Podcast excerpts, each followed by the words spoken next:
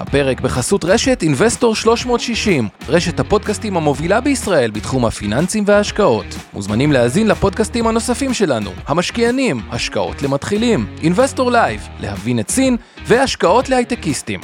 הופק ונערך על ידי שמע, פודקאסטים ויצירות סאונד.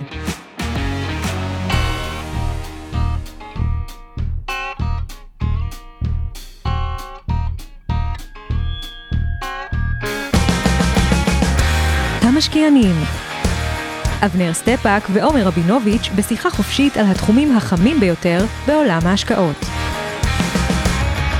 ערב טוב, עומר רבינוביץ'. ערב טוב, אבנר. קודם כל, אתה רוצה לתת כמה מילים? הגעתי קומה 21, עכשיו אנחנו ב-26, מלא ילדות או נשים. איזה ילדות בראש שלך? נשים, זה בגיל. של אשתך, על מה אתה מדבר? אז תן גילאים, כן. אנחנו כאילו, עושים קורס שאני מעביר, שנקרא קבוצת נשים מהממת שנקראת משקיעות. אמ, כאלה גילאי 25-35 נראה לי הרוב, שהם כולן סטודנטיות סלש בוגרות תארים, שהתחברו ביחד מכל מיני אוניברסיטאות ומכללות, ובעצם החליטו להרים קורס של חינוך פיננסי לנשים, כמעט בחינם אפשר להגיד, משלמות איזה סכום סמלי לעצמן לכל ההפקה. נשים מהוות בערך 15% מהמשקיעים בשוק ההון, למרות שהם 50 וקצת אחוז מהאוכלוסייה העולמית. Uh, האמת שזו קבוצה שמגיעה עם רובה עם איזשהו רקע בסיסי סביר, לא מתקדמות, אבל נקרא לזה סוג הקהל ששומע אותנו בפודקאסטים של שהיינו עושים של השקעות למתחילים. וחלקן גם באות עם אפס רקע, הרוב עברו משהו עם איזה קורס באוניברסיטה וכולי, וזהו, והם פשוט מלמדים את היסודות, ממש כיף. נראה אחלה, אחלה פרויקט, אחלה מיזם, כל הכבוד. כן. על מה אנחנו הולכים לדבר היום, אומר? סיכום עונת רבעון שלוש בדוחות הכספיים, ו... זה, זה המרכזי, תובנות מתוך הדוחות הכספיים רבעון שלוש, אה, שהיה אה, חשוב, סך הכל חיובי. אם אני מתחיל מהסוף להתחלה, הרבעון השלישי, עונת הדוחות הכספיים, צריך להדגיש בארצות הברית בעיקר, כי בארץ אנחנו עוד יחסית בהתחלה. אה, היא תסתיים אצלנו בסוף נובמבר, זה התאריך האחרון, סוף החודש, להגיש את הדוחות בישראל, אבל אנחנו באנו לדבר בעיקר על השוק האמריקאי הערב. אה, בסך הכל בין סביר לטוב, די כצפוי. צריך להגיד שאחוז ה... בוא נגיד ככה, שיעורי הרווח הנקי, כל הפרמטרים שנבדוק, בסך הכל סבירים פלוס. אם נשים את זה מול ירידת מחירי המניות, אז המצב בשוק אה, אה, נראה עוד יותר אטרקטיבי, כי כמובן המניות עשו איזשהו אוברשוט, כלומר ירדו בשיעורים חדים יותר ביחס ל... נקרא לזה לדוחות של הרבעון. עוד דבר חיובי לגבי זה, ניתן לזה אנקדוטה, ואז ניתן את הסיפור, ה, ה, איך אני רואה את השוק אה, קדימה. כן. אבל מה שהיה מעניין הפעם, זה לא רק שהרווחי החברות וההכנסות סך הכל עלו, זה גם זה שהדולר מאוד מאוד התחזק. עכשיו, כשהדולר מאוד מאוד מתחזק, הרבה מאוד מהחברות האלה, קחו את אפל כדוגמה, אני קלאסית, המון מהמכירות, מהמכירות שלהם לא בארצות הברית, הם בעולם עצמו. עכשיו, זה נכון לגבי מייקרוסופט, זה נכון לגבי טסלה, זה נכון לגבי נטפליקס, זה נכון לגבי הרבה מאוד מהחברות האלה. זה אומר שהם לאו דווקא התאימו את המחירים עדיין בחו"ל. אה, אם אנחנו מסתכלים על היין היפני לדוגמה, הוא קרס כן, מול הדולר. זה אומר שההכנסות ביין, שאתה מנרמל אותם לדולר, הופך אותם לדולר, הן הרבה יותר נמוכות, וכביכול זה משקולת מאוד מאוד כבדה, ולמרות זה, הרווח נפל. כלומר, מדברים על זה שכ-4-5 אחוזי פגיעה ברווחיות, שזה אותה משקולת כבדה, היא, היא למרות הדולר. עכשיו, למה זה טוב? כי זה לא קשור לפעילות החברה, כן, למכירות של החברה. דברים זה- אקסוגני שונים זה- במטבע, כן. זה, זה, זה, זה משתנה אקסוגני, יכול להיות שהוא יתהפך, יכול להיות שהוא יישאר אותו דבר, אבל הוא בטוח לא יקרה כן, עוד זה- ועוד זה- ועוד, זה לא- אה, זה לא בעיה במנוע, זה בעיה ב- ב- בדיוק. בפחחות. בדיוק, כן. זה בדיוק, ב- בדיוק זה, זה לא בעיה במנוע. עכשיו, מה הנרטיב כיום בשוק, ולמה יש סיכוי שהירידות קצת יימשכו, אה, אבל איפה זה שם אותנו ב-2024? השוק אומר את הדבר הבא, קודם כל, בדרך כלל, נקודת השפל היא הייתה שכבר מבינים שהריבית היא בפיק, הבעיה הרבה פעמים שהריבית היא בפיק זה תובנה שבדיעבד, כלומר, יכול להיות שאנחנו כבר סביב הפיק, או על האחת ואנחנו בפיק, ואנחנו לא יודעים את זה. יכול להיות שלא, לא יודעים בדיוק, אבל נקודה אחת צריכה להיות שהריבית היא בפיק, נקודה שנייה, כשמתחיל מיתון, בדרך כלל זה לא מבשר שאנחנו כבר בנקודת השפל, כלומר, תוך כדי המיתון, גם מה שקורה, חברות בפועל אומרים הן נערכות מראש ויש את הדאטה, אבל החיים עצמם בעולם העסקי הם טיפה שונים. אנשים גייסו כוח אדם לחברות, לוקח זמן להכשיר כוח אדם, שוק העבודה הוא שוק צפוף, אז מאוד נזהרים לא לשחרר כוח אדם, עד שלא באמת רואים כן. פגיעה.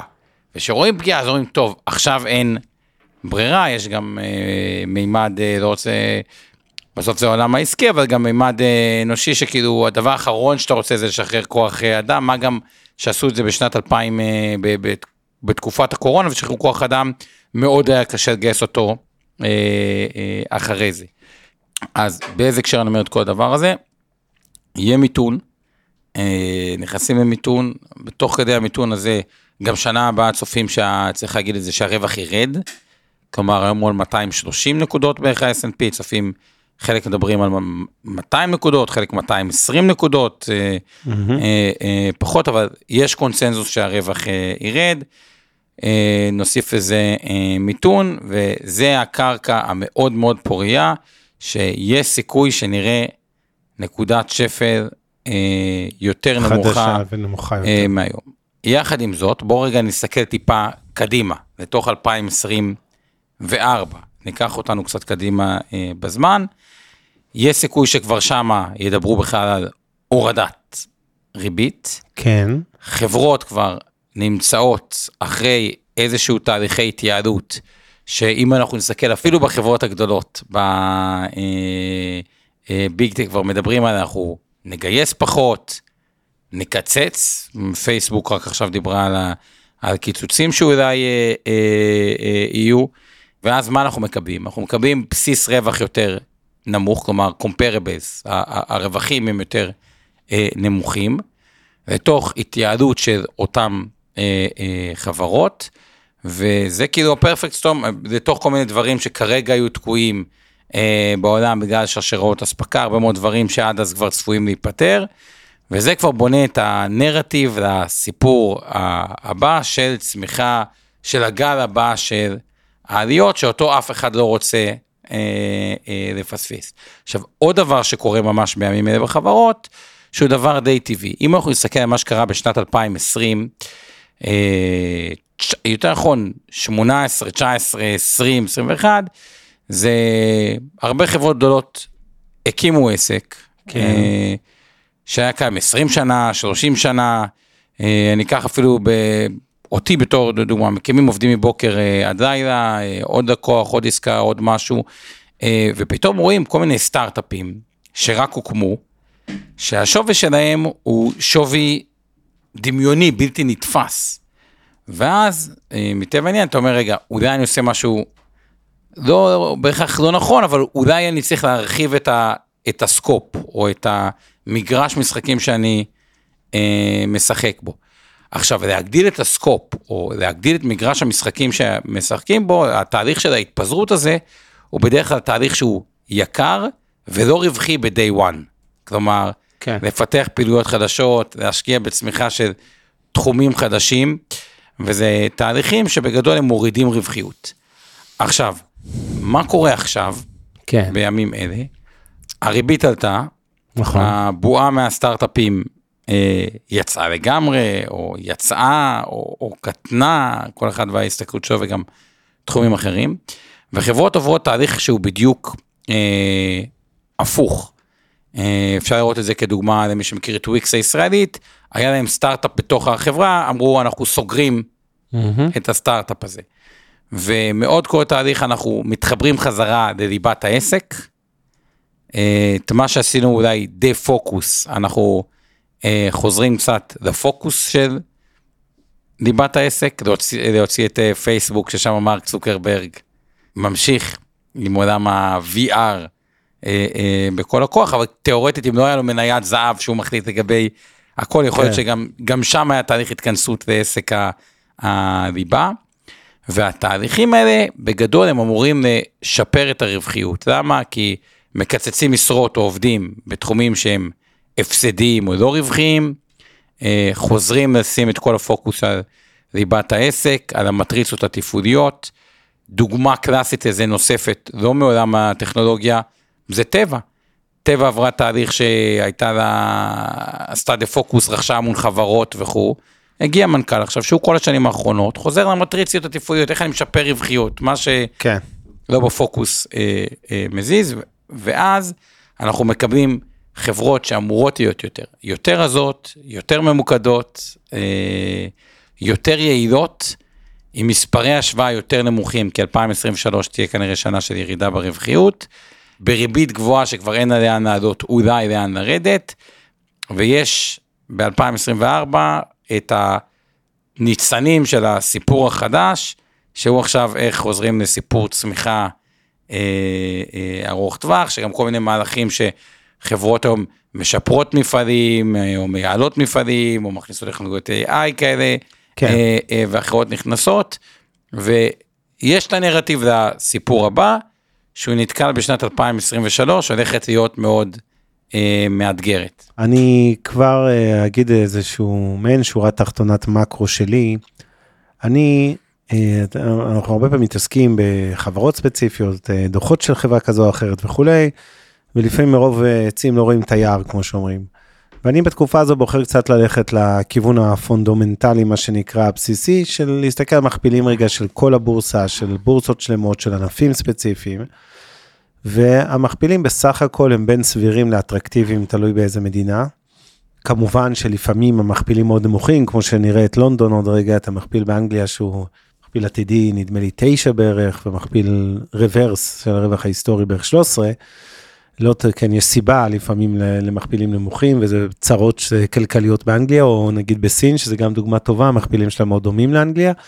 אז בגדול, אני אה, גם, כשאני מסתכל על מכפילים אחורה, ובעיקר קדימה, כי אתה יכול להגיד, רגע, מכפילים ברוורס, הם עוד לא משקפים מיתון, הם עוד לא מייצגים, זה ארבעה רבעונים אחרונים וכולי, אבל גם כשמסתכלים על זה אה, קדימה, אה,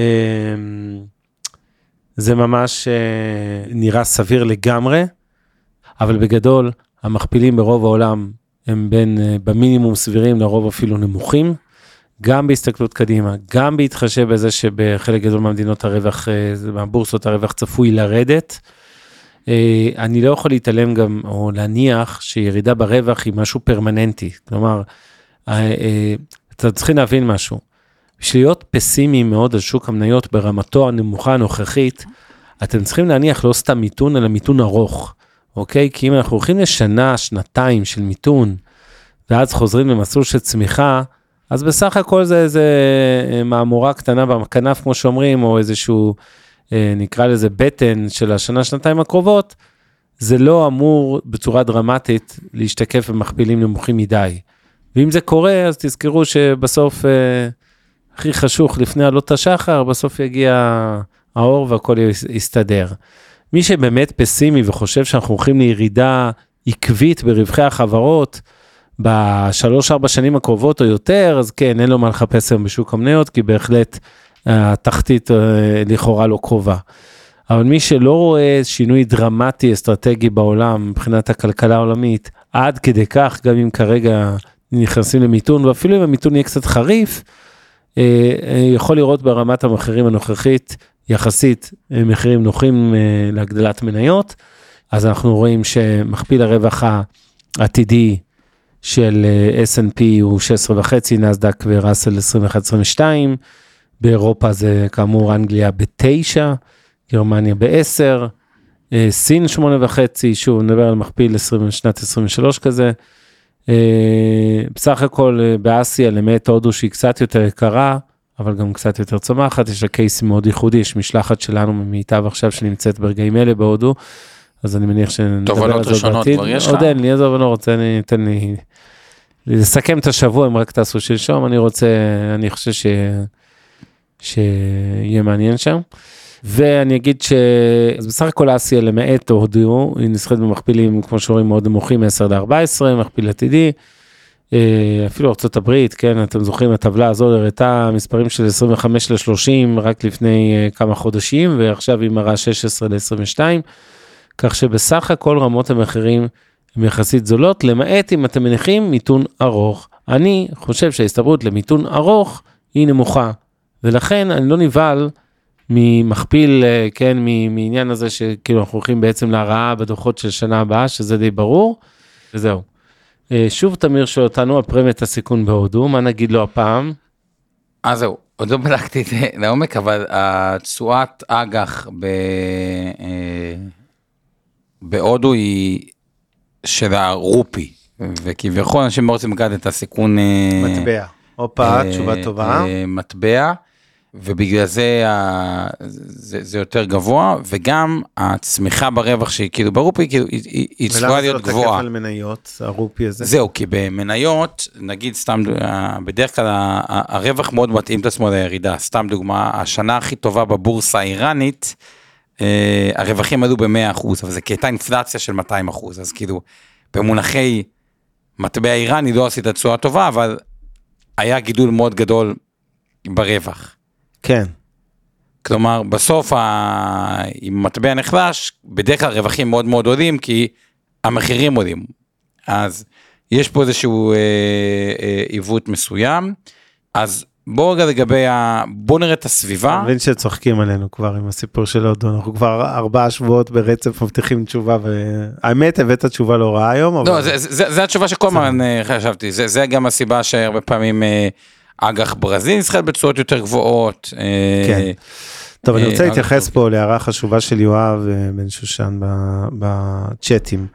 וזה לגבי הסיפור, שהסיפור הוא בעצם לא רק מיתון ארוך, מיתון קצר, בינוני וכולי, אלא שיש עוד בעיות באירופה, בסין הברית, ואתה צודק. אבל א', הם נקרא לזה סוג של משתקפות במילה מיתון, ובשרשור גם משתקפות במכפילים, אבל כן שווה אה, להזכיר את הבעיות. אם אנחנו מדברים על סין, יש שם שני סקטורים מאוד בעייתיים, זה בנקאות ונדל"ן.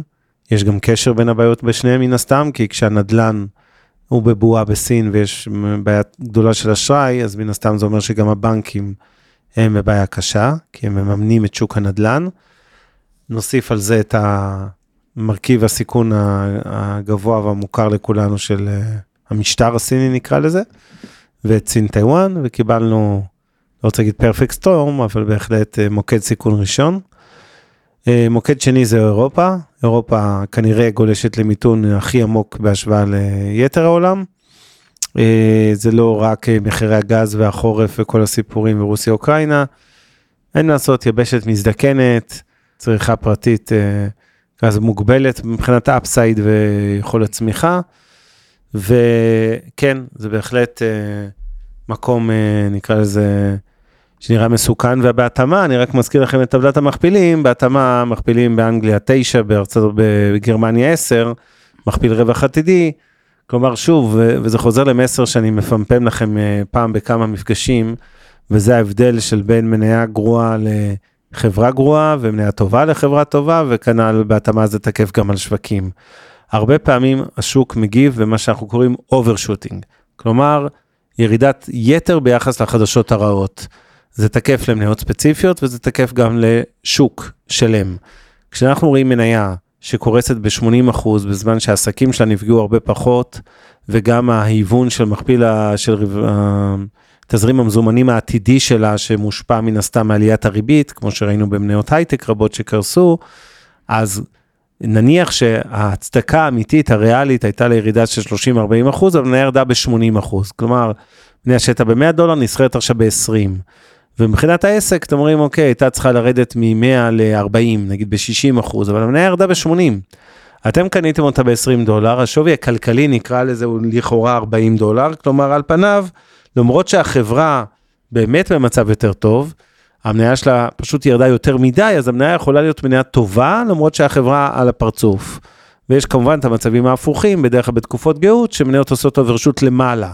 שכל החדשות הכי אופטימיות שאפשר לדמיין על החברה, נגיד חברת נדל"ן, כבר מגולמות במחירים, ואתם אומרים, היא כבר נסחרת בכזאת פרמיה, שלא הגיוני לקנות אותה, ואז למרות שהחברה היא טובה מבחינת הרווחיות שלה וכולי, והצמיחה, המניה שלה על הפרצוף. אז לא תמיד בקיצור מניה טובה היא חברה טובה ולא תמיד חברה טובה, חברה גרועה, זה אומר שהמניה שלה היא גרועה להשקעה, כך גם בשווקים. אם אנחנו מסתכלים רגע ברמת אה, בורסות העיקריות של אירופה, ארה"ב, סין, ישראל, אה, או ישראל אני מכניס רק כי מעניינת את רובנו באופן טבעי, אה, אז כן, לפעמים ה- כל הצרות השליליות האלה, וזה לדעתי המצב קצת בסין ובאירופה, כבר מגולמות, ולא סתם המכפילים הגיעו להיות ברמה חד ספרתית כזאת. החדשות הרעות בעיניי כבר מגולמות במחירים, זה לא אומר שהבורסות שם לא יכולות לרדת עוד, אבל בוא נגיד שכן, אי אפשר לתזמן שוק ולנחש בדיוק איפה הקרקעית נמצאת, אבל אני בהחלט מרגיש שאנחנו מספיק קרוב לקרקעית בשביל לא לנסות אה, לתזמן את השוק ולהגיד, רגע, רגע, חכה עוד חודשיים יהיה יותר זול. אני לא יודע, אולי יהיה יותר יקר.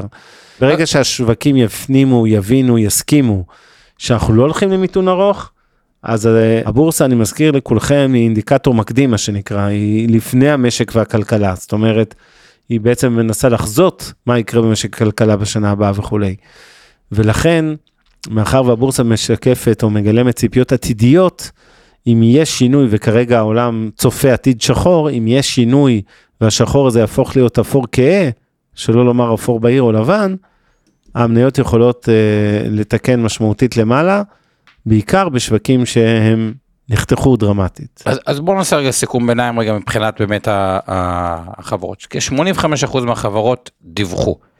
בואו נראה מה היה לנו. בשורת ההכנסות, 70% דיווחו מעל התחזית, 5% בערך כמו התחזית, ו-25% ו-25% מתחת. ש- אפשר להגיד כמה זה יחסית לממוצעים בשנתיים, אבל זה מראה שהתחזיות היו, אה, עמדו בתחזיות, גם שאני מזכיר, מכפיל רווח עתידי הוא בהתבסס על התחזיות, כן. ועמדו בהם, כי הרבה אומרים לי, רגע, איך אני יכול לסמוך על המכפיל נכון. רווח העתידי? אתה יכול, כי עובדה ש-70 אחוז כן. מהחברות עשו אפילו מעל מה שמצפים. אז זה בשורת ה... זו תשובה מצוינת לשאלה מצוינת שאני אשאל כל הזמן, תגיד, מה מעניין המכפיל העתידי, כשהעולם הזה גולש לכאורה למיתון? אז אני מזכיר שוב, אם אתם מניחים מיתון של שנה-שנתיים, אז עם כל הכבוד, אפשר להסתמך על המכפיל העתידי הזה ולא להיבהל ממנו. אה, לא, אבל בתוך המכפיל העתידי גם שהיה עכשיו, שורה תחתונה 70 אחוז הכו. בשורת ההכנסות, אה, 71 אחוז מהחברות. הכו את התחזית. מה כן היה לנו? אומרים הגיידנס, התחזית קדימה. הגיידנס זה בעצם ההנחיה במרכאות שהחברות, ראשי החברות, נותנים לשוק, אוקיי? נכון. במצגות לאנליסטים, במפגשי משקיעים, בעצם אה, מנכ"ל, CFO וכולי, באים ואומרים לשוק, אנחנו מצפים ששנה הבאה נמכור. בין מיליארד למיליארד 07, נרוויח בין אה, 125 ל-133 מיליון דולר. זאת אומרת, החברות נותנות הרבה פעמים תחזיות, שזה אותו גיידנס. אז פה 66 אחוזים מה... 68 אחוז מהחברות הביאו guidance שלילי. כן. כלומר, הקטינו שזה לא מעט. ורק 32 guidance... אה, חיובי, אה, זאת אומרת, ש... רק נגיד שלילי וחיובי זה מתייחס בהשוואה ל-21, כלומר ש-22, 68 אחוז אומרים תכלס, ששנה הבאה תהיה שנה גרועה יותר מהשנה הזו מבחינת רווחיות, ובערך שליש. אה, נכון, ב materials 100 אחוז מהחברות, נגיד, דיווחו את זה. ומצד שני, מטריה זה חברות החומרים אה. במחירי הסחורות, וזה כמובן טבעי, כי ברגע החומרים, שה... בריל אסטייט אחוז מאוד מאוד גבוה. אבל אני רק רוצה להזכיר משהו הופכי. אם החומרים הולכים לפספס כי המחירים שלהם יורדים, זה אומר שגם תיאורטית האינפלציה צריכה לרדת. אם ברור. הנדל"ן יורד, אז האינפלציה יורדת גם. יורדת אה, גם, למרות שפה זה קצת מעוות, כי האינפלציה בעיקר על שכירויות ופחות על המחירי כן, אה, עזוב את זה, כן. אה, נדל"ן, אבל עדיין מהבחינה הזאתי זה אינדיקטור די טוב. אז כביכול עומדים במה שאומרים, אבל כל פעם אומרים, אה, כמו בשיר של אה, כוורת עם סיפורי פוגי, אני לא יודע אם אתה מכיר אותו, שהוא אומר על התחתית, ותמיד יש עוד תחתית, ברח לי איך אה, השיר הזה בדיוק אני בטוח שיעזרו לנו בצ'אט. הולך, אבל מי שמכיר ככה את ה... סיפורי פוגי זה לא הצד שלי, כן. אני חושב שזה זה. אז כל פעם אומרים המצב גרוע, אבל ב guidance אומרים כאילו טיפה גם מטעמי שמרנות, שיהיה קצת יותר אה, גרוע, ואז המציאות היא יותר טובה מה guidance. כאילו, יש פה איזשהו משהו, איזה loop כזה. מנמיכים ציפיות ועוקפים אותם, מנמיכים ציפיות ועוקפים אותם. וצריך לזכור עוד דבר אחד שכביכול אני רואה את, ה... את השוק. יש שני דברים שמאפיינים את השוק היום. רמות מזומן יחסית גבוהות, הרבה מאוד כסף שיושב אה, על קאש, והרבה מאוד חברות שעדיין מהמרים כנגדם בשורטים, למרות הירידות.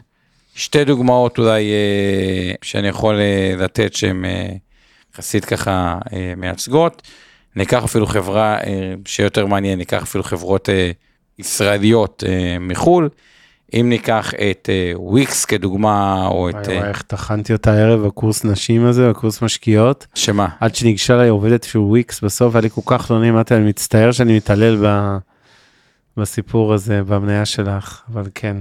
אז אה, אה, וויקס שמן הסתם ירדה חדות גם במניה, אז אומרים טוב ירדה חדות, אז אולי עכשיו ירדה השנה סתם כדי להבין את זה בשנה אחורה 65 אחוזים. עכשיו זו לא חברה קטנה, זו חברה שהייתה חברה גדולה, עדיין קרוב ל-10 אחוז מהמניות הם בשורט. עכשיו אני אומר את זה דווקא לא לשלילה אלא לחיוב, כי היה והמצב שלהם השתפר. יש פה ביקוש כבוש, כאילו אנשים שחייבים לקנות. שורט סקוויז מה שאנחנו אה. קוראים, התופעה הזאת של השורטיסטים שחייבים להתכסות חזרה ולקנות את המניה בבורסה. אה, נכון, שזה המון, 10% מערך החברה. עוד חברת נדל"ן, אז דיברנו מן הסתם על ה... שהפתעה אותנו אחורה הרבה, אה, מקרית, שהיא חברת קניונים, שדיברנו עליה בשיא הקורונה שהייתה בחמש, כן. קפצה ל-24 בשורטסקיז, מאז ירדה. עכשיו 7.6% מהחברה היא עדיין בשורט, אבל עדיין הדוחות של הסך הכל היו אה, טובים והיא ב-11, כלומר בסוף צריך להתכסות על השורטים האלה. ואם נלך לדוגמאות עם חברות אה, עוד יותר ניקח קצה עם אחוזים יותר גבוהים, ניקח את למונייד אה, כדוגמה, חברה שירדה המון, 73 אחוזים, ועדיין 25 אחוזים מהחברה מהמרים עליה כשורט. מה זה אומר? או שבאמת החברה יהיה עסק גרוע ותפשוט רגל ואז השורטיסטים יעשו כסף. אפשרות אגב שהיא קיימת ואגב כל תחום האינשורטק יש עליו ביקורת שלפחות שאני שמעתי אומרים רגע יש חברות ביטוח עם דאטה של 100 שנה יש להם את הדאטה זה לא שחברה חדשה באה ועל בסיס הדאטה הוא יותר טוב ושורה תחתונה שורפים כסף אבל היה ומשהו משתפר 25% מהמניות צריכות להיקנות בחזרה וזה ביקוש אדיר. אז השילוב הזה של הרבה מזומן, מכפילים יותר נמוכים ולא מעט אה, אה, שורטיסטים הוא שילוב שהוא חבית אה, חומר נפץ אה, הפוכה, כלומר יכולה להיות כלפי אה, מעלה וזה משחק, כי מי שעם קאש כנראה הוא מחפש אינדיקטורים לתחתית שאין אותם עדיין, כלומר הוא לא כוח שבטווח המאוד קצר צפוי להיכנס, הוא יושב על הגדר.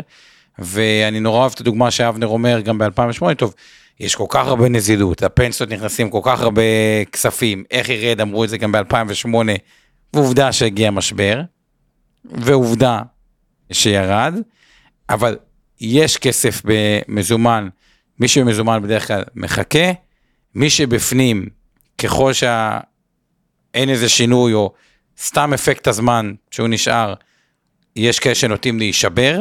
כן. אה, וזה מה שמוביל. יש עוד כמה דברים שהם כתבות לא חיוביות, שלדעתי יצוצו יותר ויותר, וגם דוגמה שנתנו לא מעט פעמים, על ההבדל, אה, לדעתי דוגמה מרתקת, נתתי אותה הרבה מאוד שנים, שלפעמים יותר סולידי להיות ממונף בעצמכם בתוך נכס פחות מסוכן, והבאתי את הדוגמה בין עזריאלי לבין גזית גלוב, שחברה יותר ממונפת אונוסטר, ובאמת רואים בחברות הממונפות האלה, אם נסתכל על האג"חים של, אה, של גזית, של גזית גלוב, היא כבר לא נקראת אה, גזית גלוב, היא נקראת... GCT,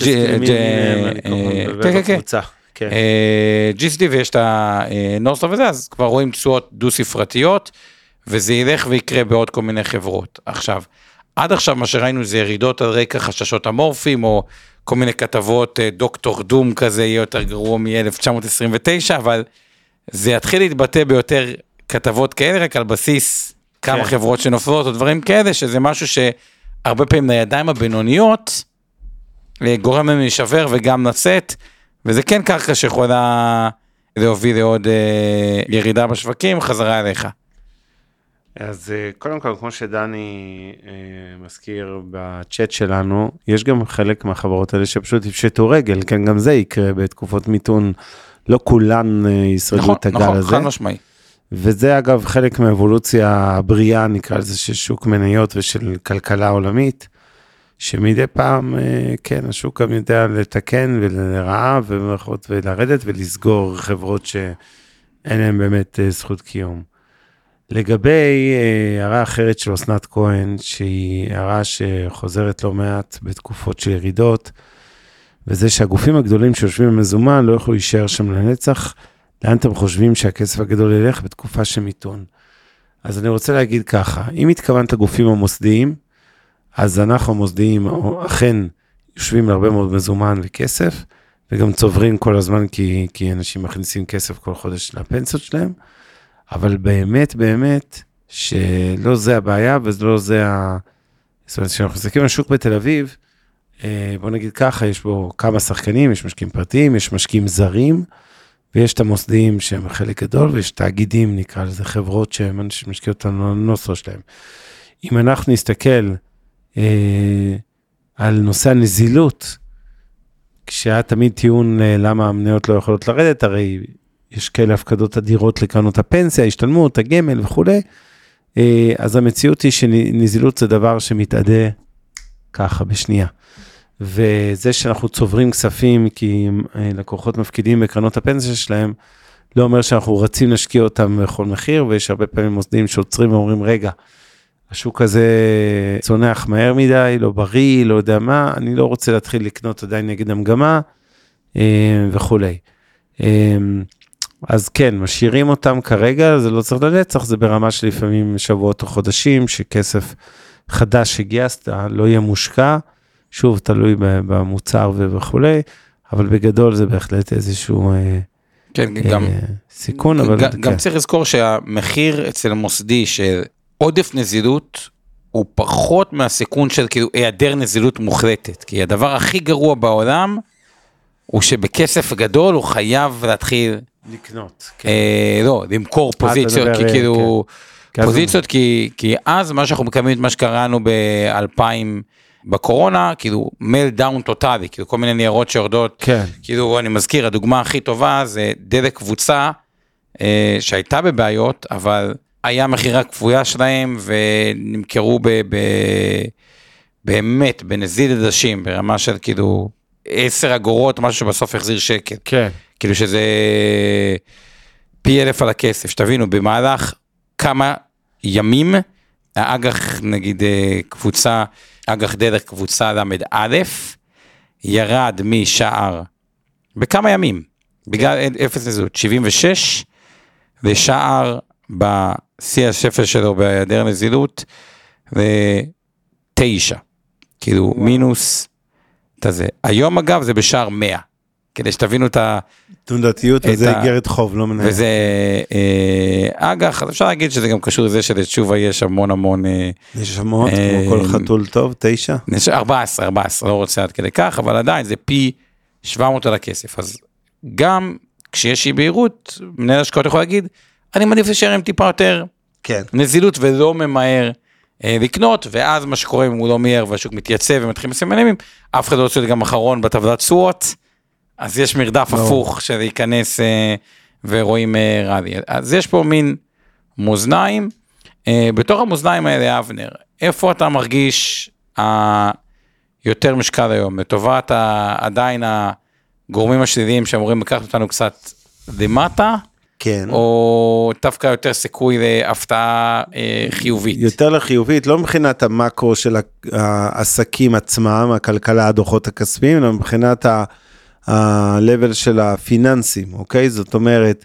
זה בדיוק הדוגמה שאמרתי, מניה גרועה, חברה גרועה, החברה או המשקים הם כאילו מצב לא טוב, מיתון וכולי, עלים ולהערכתי יחסית קצר שמחכה, ומצד שני, המניות כבר מגלמות תרחישים, אתה יודע, מאוד שליליים, שבעצם, אני חושב שבשורה התחתונה, השווקים בהחלט הפכו להיות אטרקטיביים. אז זהו, אז אני חושב דווקא טיפה שונה, אבל אני אסביר למה הפעולה שצריך לעשות היא לאו דווקא שונה. אני חושב שדווקא הכובד היותר יותר גדול של הנתונים מצביע על זה שיש הסתברות שהיא אה, גבוהה, אפילו גבוהה מ-50 אחוז, שאנחנו לא בתחתית. הנקודה היא, ופה שאני יושב עם לקוחות, באמת עושים את התכנון הפיננסי המדויק, ואגב, תמיד בסוף זה עניין של פרופורציות ומשקולות, ומה האחוז במניות, היא מה מחיר הטעות. וכנראה שאם אנחנו לא בתחתית, התחתית היא איפשהו 10 עד 15 אחוז למטה מפה. כלומר, קשה לי לראות את הנסדק יורד ביותר מ-45 או 50 אחוז מהשיא, היום אנחנו בלמעלה מ-30 אחוז ירידה. כלומר, הדאונסייד היום, אני יודע שבוא נקרא לו מינוס 15 אחוז, אגב לא מזלזל בזה, זה המון כסף, מי שיש לו מיליון שקל זה 850 רק מניות, זה 150 אלף שקל, מי ששומע אז כנראה 15 אלף שקל זה המון כסף בשבילו, ומי שיש לו 50 מיליון, תעשו 15 אחוז, זה המון כסף ברמה האבסולוטית, אבל הדאונסייד הוא 15 אחוז. אממה, בעשור עולה בממוצע אחרי שהשוק ירד מעל 25 אחוז, שזה מה שקרה עכשיו, הממוצע היה פלוס 200 אחוז. כלומר, אם נכנסתי ללופ הזה שאני בחוץ, והתחיל הממוצע, אני לא מדבר עכשיו על כל מיני נרטיבים שיש, שהעשור הקרוב יהיה נהדר, כי יהיה אה, יהיה התייעלות, כל הנושא של רובוטיקה, שכל הייצור בעולם יהיה הרבה יותר טוב ויעיל, וחברות יוכלו להתנהל עם אותו כוח אדם ביותר יעילות. בואו לא נלך לתרחישים האלה. נלך לממוצע של ה-200 אחוז אחרי משבר, מחיר הטעות של לפספס את הגל הזה, וזה קורה הרבה יותר מהר ממה שחושבים. השוק בפלוס 30 אחוז, כל מי שעכשיו בחוץ מאוד רגשית, מאוד יתקשה לחזור לשוק, וגם אם הוא חוזר לשוק בפלוס 30 אחוז אה, מעכשיו, הוא חוזר בנקודה שהיא הרבה יותר מסוכנת, כי עכשיו אנחנו במכפילים שונים. אז מחיר הטעות של לא להיות בשוק, הוא הרבה יותר גבוה, הוא יאבד את ה-50 אחוז, את ה-100 אחוז, את ה-200 אחוז העלייה, ממחיר הטעות של להיות בשוק. ודוגמה טובה לזה, וכבר אמרתי את זה הרבה פעמים, לא אחזור על זה, זה אותו שוק נדל"ן ישראלי אה, בשיא האינתיפאדה, שהוא היה נמוך מבחינת ה... הוא היה אטרקטיבי מבחינת תשואות שכירות, הוא היה קרוב לעלויות בנייה, ולקנות מיליון שקל, אני תמיד אומר, באבן גבירול, שזה היה המחירים, או מיליון וקצת, תיכנסו ל... אה, תיכנס לנדל"ן סתם, בדירות ב-2003, תראה את זה, מחיר הטעות הוא היה לפספס עוד קצת ירידה, מחיר הטעות לא לקנות היה לפספס גל עליות מאוד מאוד גדול, שזה עלה פי 3 או פי 4 במחיר. אז רק לח... לחדד את הנושא של הניהול סיכונים, גם מצורת ה upside וגם מה downside, כשאני חושב שיש סיכוי לא רע, שעדיין כן נראה איזשהו ירידה, אבל עם מחיר טעות יותר נמוך. אתה יורד לסוף דעתי אבנר בדבר הזה? אני יורד לסוף דעתך. וכן, אה, צריך באמת להתחבר למשהו שאמרת פה לגבי מחיר הטעות ו... ובכלל משברים, אה, גם בכלכלה, אבל עוד יותר מזה בשוק ההון עצמו, נוטים להיות אלימים יותר, אך גם מהירים יותר, וראינו את זה באינסוף דוגמאות בעשור האחרון, בכל מיני רבעונים שהשוק ירד חזק מאוד בגלל שהוא גורם, אם זה הקורונה במרץ 21, 20, סליחה, או אם זה אה, כל מיני דברים שהיו לנו, מגפות קודמות כמו הסארס בהונג קונג, אה, אסון התאומים וכולי וכולי, ובדרך כלל המשברים האלה לא מחזיקים מים הרבה זמן, והשווקים מתקנים מהר. גם אם המשבר עצמו הוא חמור וחריף, השווקים מתקנים אותו מהר, ופה נורא מסוכן לעשות משחקי תזמון שוק, זה תמיד מסוכן עכשיו עוד יותר מתמיד, כי בהחלט אתם יכולים למצוא את עצמכם במצב שהשוק עלה חזרה, ואולי גם יותר מאשר כל מה שהוא ירד, ואתם uh, במרכאות בחוץ. ולכן לדעתי בשורה התחתונה, uh, אני לא משחק משחקים בתקופה כזאת, אני מגדיל מניות, אני יושב בשני שליש בערך של רצועת הסיכון שלי, כלומר מישהו לצורך הדוגמה בין 70 ל-100 אחוז מניות, אני יושב קרוב ל-90 היום, אולי 88 לשם הדוגמה התיאורטית, וזה גם המקום להזכיר כרגיל את הערת האזהרה המשפטית שלנו, שכל מה שאנחנו עושים איתכם הערב אינו ייעוץ השקעות אישי, המותאם לצרכם נכסי כל אדם מדי ייעוץ השקעות מוסמך. ומדי פעם אנחנו מזכירים בערב הזה מניות כאלה ואחרות, אז צאו מנקודת הנחה שאי שם בתיקי הלקוחות של אינבסטור 360, או תיקי השקעות קופות הגמל, קרנות הנאמנות, הפנסיה, השתלמות וכולי של, אה, וקרנות הנאמנות של מיטב דש. אנחנו מחזיקים באותם ניירות ערך יש לנו אינטרס שאנחנו מדברים על אותם, אה, אותן מניות, אבל uh, בגדול אני מרגיש שהרמה אה, אחרי כל הירידות האלה הפכה להיות בהחלט אטרקטיבית יחסית, גם בהינתן שהרווחים בשנה הבאה ייראו פחות. אז אה, אוקיי, אז בואו אני אגיד לכם מה שאנחנו עושים בימים אלה עם הלקוחות שלנו, תהליך ש... אה, שהתחלנו אותו בהקשר הזה למי שמקבל את התזה. הנסדק בשיא עמד על אזור 405 לצורך העניין נקודות.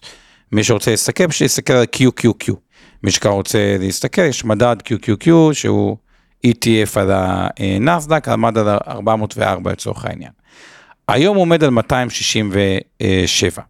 בואו נראה באחוזים כמה זה אה, בירידה, אנחנו מדברים על ירידה באחוזים של, אה, ניקח 267, נחלק 403, אה, של 34 אחוזים מהשיא. מה שאנחנו אומרים להם, בסופו של דבר יש לכם את הכסף הנזיל שלכם ואת המסלקה הפנסיונית ש... שלכם סלש בן בת הזוג, שמופיע שם מלא שורות, שברוב השורות שם מופיע מסלול כללי, סטטיסטית, כי שם יושב רוב הציבור בארץ, אה, ואבנר הזכיר את רצועת הסיכון עם השני שליש שלו. מה שאנחנו אומרים את הדבר הבא, בדרך כלל, זה מה שקורה, מי שנמצא בשיא החשיפה שלו, לתפיסתי, קודם כל, יכול להיות שהוא יורד ירידות, אבל ברמה הפסואיטית עושה מי שכבר עכשיו הופך, אני מקצין את זה, ל-100% מניות את כל התיק, יש הסתברות לא רעה שבשורט-טיים הוא פספס נקודת כניסה יותר טובה, הסתברות של כ-50% לדעתי, אה, או אפילו למעלה מ-50%, כי יכול להיות שעוד קצת ירידה, אבל ברמה האבסולוטית הוא עשה עסקה טובה. כי אני חושב שבמחירים האלה מי שקונה ברמה האבסולוטית, בהסתכלות קצת יותר ארוכה, עשה עסקה מאוד מאוד אה, טובה. מי שבכל זאת רוצה למקסם, והרבה מהלקוחות שלנו לא יושבים בחשיפה המלאה המנתית שלהם, הרבה מסלול הכללי, אה, או יש עדיין קצת יתרות בצד, או סתם חוזר להם השקעה אלטרנטיבית, עסקת נדל"ן כזו או אחרת, שבדיוק חוזרת, או שמכרו נכס, ואנחנו אומרים את הדבר הבא. אם השוק יורד עוד כעשרה אחוזים, הנסדק, כלומר, אה, שזה כבר יהיה 45 אחוזים, לצורך העניין, לכיוון ה-220 נקודות, זאת נקודה שבה לפחות אנחנו חושבים, אחרי 45 אחוזים ירידה בנסדק, תכף אני אראה את אותו תרגיל על ה-S&P, פשוט להיות ב, בתוך הרצועה שאבנר אומר, לתפיסתנו זה נקודה של מינוס 45 אחוז מהשיא בנסדק, במקסימום סיכון, בהכי גבוה שאתם מרשים לעצמכם, או שמבחינת ניהול הסיכונים, ואז פשוט לחכות אה, ולקוות אה, להתפתחויות טובות, וככה תוך כדי העליות, מן הסתם אפשר אולי לחזור ולמצע וטיפה להקטין את הסיכון. אבל ברגע שהנסדק, אם אני לוקח את המספרים על ה-S&P, כי בסוף S&P הוא מדד יותר גדול מהנסדק, מישהו שרוצה להסתכל ככה אחרי זה בבית או במחשב, יכול להיכנס אה, לתעודת הספיי. אה, ספיי ב-2022 עמד על בערך 477 נקודות, בואו בוא נגיע את זה ל-480 נקודות, היום אנחנו עומדים על 380 נקודות, כלומר אם אנחנו נעשה את אותו תרגיל מתמטי שהראיתי על, על הנסדק, אז אנחנו ניקח 380, אנחנו נחלק אותו ב-480, ואנחנו נקבל ירידה של כ-21 אחוז, אגב היינו כבר ביותר מזה, ב-25 אחוזי ירידות, כלומר מאז התחתית, מאז אה, אה, קצת עלינו. עם ה-S&P, שהוא מדד יותר גדול, שהוא גם מייצג הרבה חברות שהן בכלל נפגעו מהמשבר, אפילו הרוויחו מהמשבר, דוגמת אה, חברות הנפט, כלומר מחירי הנפט עלו, אז יש גם דברים עם משקולת הרבה, שהשפיע הרבה יותר לרעה. לתפיסתי, מדד ה-S&P, שהוא המדד המייצג ביותר בעולם, בשנייה שהוא במינוס 30 אחוז, זה הרגע, כלומר מינוס 9 אה, אחוזים מהיום, אה, זה אותו דבר, אפשר, אחד יגיד 30 אחוז, כשאני אומר 30 אחוז, לא צריך לקחת איזה מדע מדויק, אחד יכול להחליט שזה 31, 32, אבל המסר הוא ברור, כשהמדד הוא מתחת ל-30 אחוז, זה נקודה שאם בתוך רצועת הסיכון, תיקחו את המקסימום סיכון, כלומר, תיאורטית להעביר את כל הכללי למנייתי, או כל כסף שהשארתם פנוי לטובת ניסוי הזדמנויות במנייתי, כנראה שמבחינת אופטימום זה תהיה נקודה מאוד מאוד מאוד נכונה להיות, כי זה נקודה שבה הדאונסייד הוא כבר מאוד מאוד מוגבל. עכשיו יש עוד שני גורמים של ביקושים כבושים שלא משנה מה קורה, כן. קונים מניות. כלומר, בניגוד לקרנות פנסיה ודברים כאלה, חברות שמייצרות cashflow. והדוגמה הקלאסית ביותר, שממש עשיתי איזה סרטון באחד הקורסים, שה- אה, אה, הקורסים על מניות, היא מניית מקדונלדס. מניית מקדונלדס היה הרבה זמן סביב הסרטון על אה, הבן אדם שאכל מלא מקדונלדס, או חי ממקדונלדס כדי להוכיח לעולם ש... שאפשר למות בגיל צעיר. מה? שאפשר למות אה, בגיל אה, צעיר, אני ממש זוכר את זה. אנחנו מדברים על שנת 2012, זה היה לפני עשור. נסחרה ב... אה, 85 דולרים. היום אגב, להבין, אה, היא, היא נסחרת ב-278. למה אני אומר את זה? כשהיא נסחרה ב-85 דולרים, היא יצרה תזרים של איזה 8 או 9 אחוזים משווי החברה. בואו נראה איך זה מתבטא ב- כדי לשים את הדברים על אה, מספרים. היא הייתה, אה, היא ייצרה תזרים של, כאילו ה-operating income שלה, של 8 מיליארד דולר, כן. אה, והיא הייתה שווה כ... לדעתי כ-90 מיליארד דולר. אז זה קצת מספרים, אבל תזכור, היום שווה 202 והייתה בזה. הייתה- היא- בוא נניח לצורך העניין 80 על 80. כן. אז מה היא פשוט עשתה עם כל הרווח? קנתה מניות של עצמה. עכשיו, לקנות מניות של עצמך, זה פשוט, בוא נחזור ל basic של ה basic של ה basic של הקורס כן. הראשון של השקעות מתחילים, זה ביקוש. בסוף נכון. בורסה זה ביקוש והיצע. זה אומר שגם מי שרוצה, יש מישהו שקונה.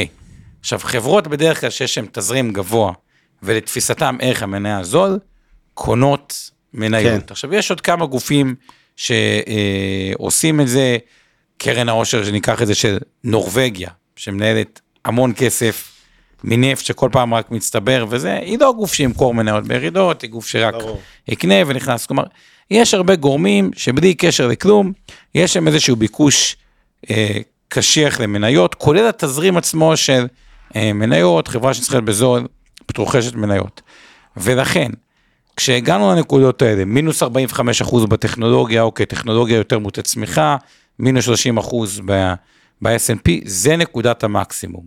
עכשיו, בעולם ההשקעות האלה, עכשיו, למה אני מעריך על זה כל כך הרבה, אה, וגם זה לא פעם ראשונה שאתם שומעים אותי אומר את זה. בשביל לעשות, לנהל את החיים שלנו, שהם ארוכים בעולם ההשקעות, לא צריך הרבה החלטות נכונות, אבל צריך במהלך עשור, שתיים, שלוש, שלוש כן, החלטות. נכונות.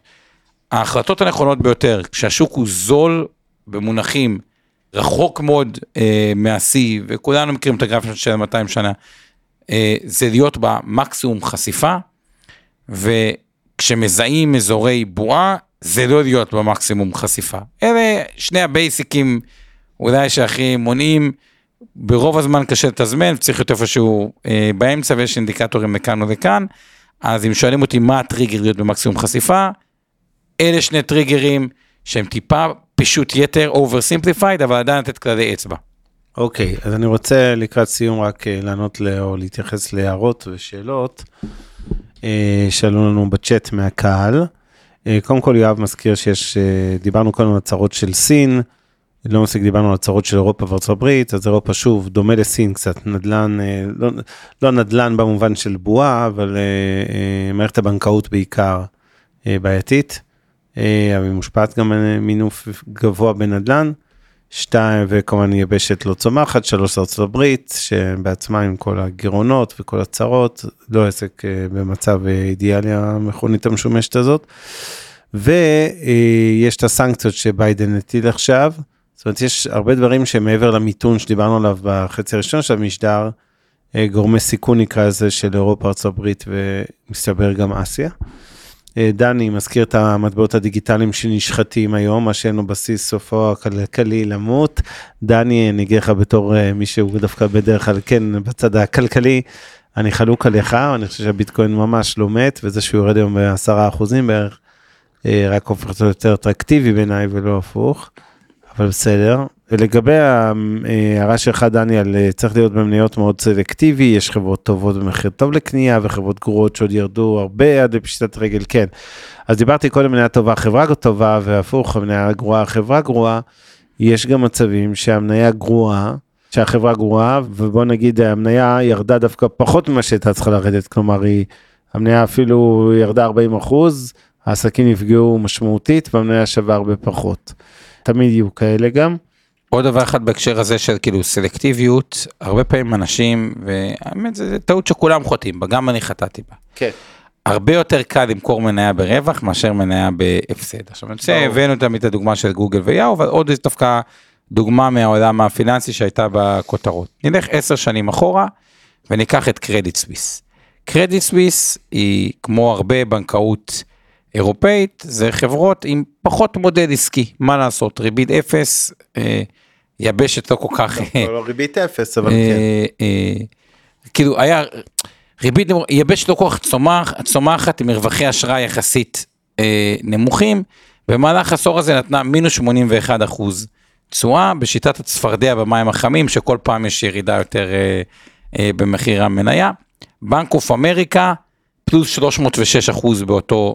באותה תקופה, כן. באותה תקופה, כלומר, כביכול, שוב, זה קצת over, כלומר, הרבה פעמים רק הדבר, המנוע שעובד, איך אני אסביר את זה ככל שיותר, מנוע שעובד, עסק שעובד טוב, אין סיבה שהוא לא ימשיך לעבוד טוב עד שרואים את הסיבה. כן. ומנוע מקולקל, אין סיבה שהוא יתוקן עד שלא רואים את זה במספרים. ובדרך כלל מה שקורה חברות עם מנוע טוב, הן עודות ועודות, וחברות עם מנוע גרוע הן קצת יורדות. כן. ומה שקורה, אנחנו מוכרים את המנוע הטוב, נשארים עם המנוע הפחות טוב. זה מה שקורה לרוב המשקיעים, שזה עוד טעות שאולי שווה היה להתעכב על זה עוד אה, כן, דקה. אז הערה חשובה מאוד שחן אמרה, אני מנהל השקעות ותיק ובכיר במיטב, שמתעסק במניות בחו"ל, שכותב לי שכדאי לשים לב שקיימת חשיבות אה, לראות שהדולר אה, ירד, כי אז בעצם נראה שיפור אה, ביצואנים האמריקאים, כן, בעיקר חברות הטכנולוגיה האמריקאיות הגדולות, ויחד איתו כל השווקים המתפתחים באירופה.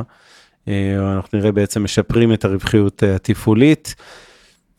אם וגם הדולר את ירד. הרווח הנקי, כן. כן, מצד שני, נראה על פניו שה- מול הדולר. שהאמריקאים. הם, אה, למרות שזה משתנה וקשה לדעת, אבל הם, הם, הם כן מוכיחים שהם אחראים, כלומר בניגוד כאילו, יש אינפלציה מעלים ריבית, כל השאר האירופאים מגמגמים כזה, ולא יודע, כאילו כן. על פניו לא, לא בטוח שנראה את הדולר קורס מול כל סל המטבעות, אבל כמובן שאם זה יקרה זה בוסט אדיר למניות האמריקאיות. אני מסכים.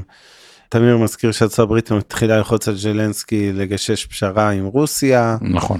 וזהו בקיצור נראה לי שענינו לכל השאלות ולהערות אז אה, א' תודה לכולכם כרגיל שהייתם איתנו הערב אה, ואנחנו ניפגש אה, בשבוע הבא אני אהיה באבו דאבי לא בטוח שאני צריך שאלה אנחנו נראה ואם לא אנחנו נעשה משהו כיפי בלעדיי פה.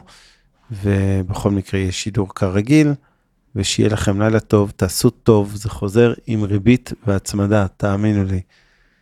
לילה טוב אומר? לילה טוב לכולם. סתם, יהיה מעניין, אה, נטפליקס דוח טוב, אה, יהיה מעניין לראות גם את אה, דיסני, מה קורה כן. שם, עוד לא פרסמה, ומכל ה big tech אפל רק צריך להגיד יחסית לחיוב. ואוקיי, נמשיך. נמשיך בשבוע הבא, תודה לכולכם שאתם איתנו תמיד, לילה טוב של הטובים. ביי לכולם.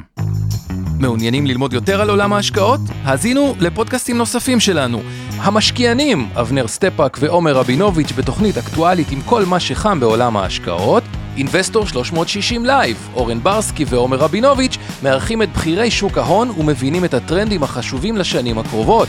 להבין את סין עם יובל ויינרב, עם כל מה שרציתם לדעת על הענקית מהמזרח. השקעות להייטקיסטים עם צח איציק, שיבנה איתכם תוכנית כלכלית להגשמת החלומות שלכם, והפודקאסט ההשקעות למתחילים, לכל מי שעושה את צעדיו הראשונים בעולם ההשקעות.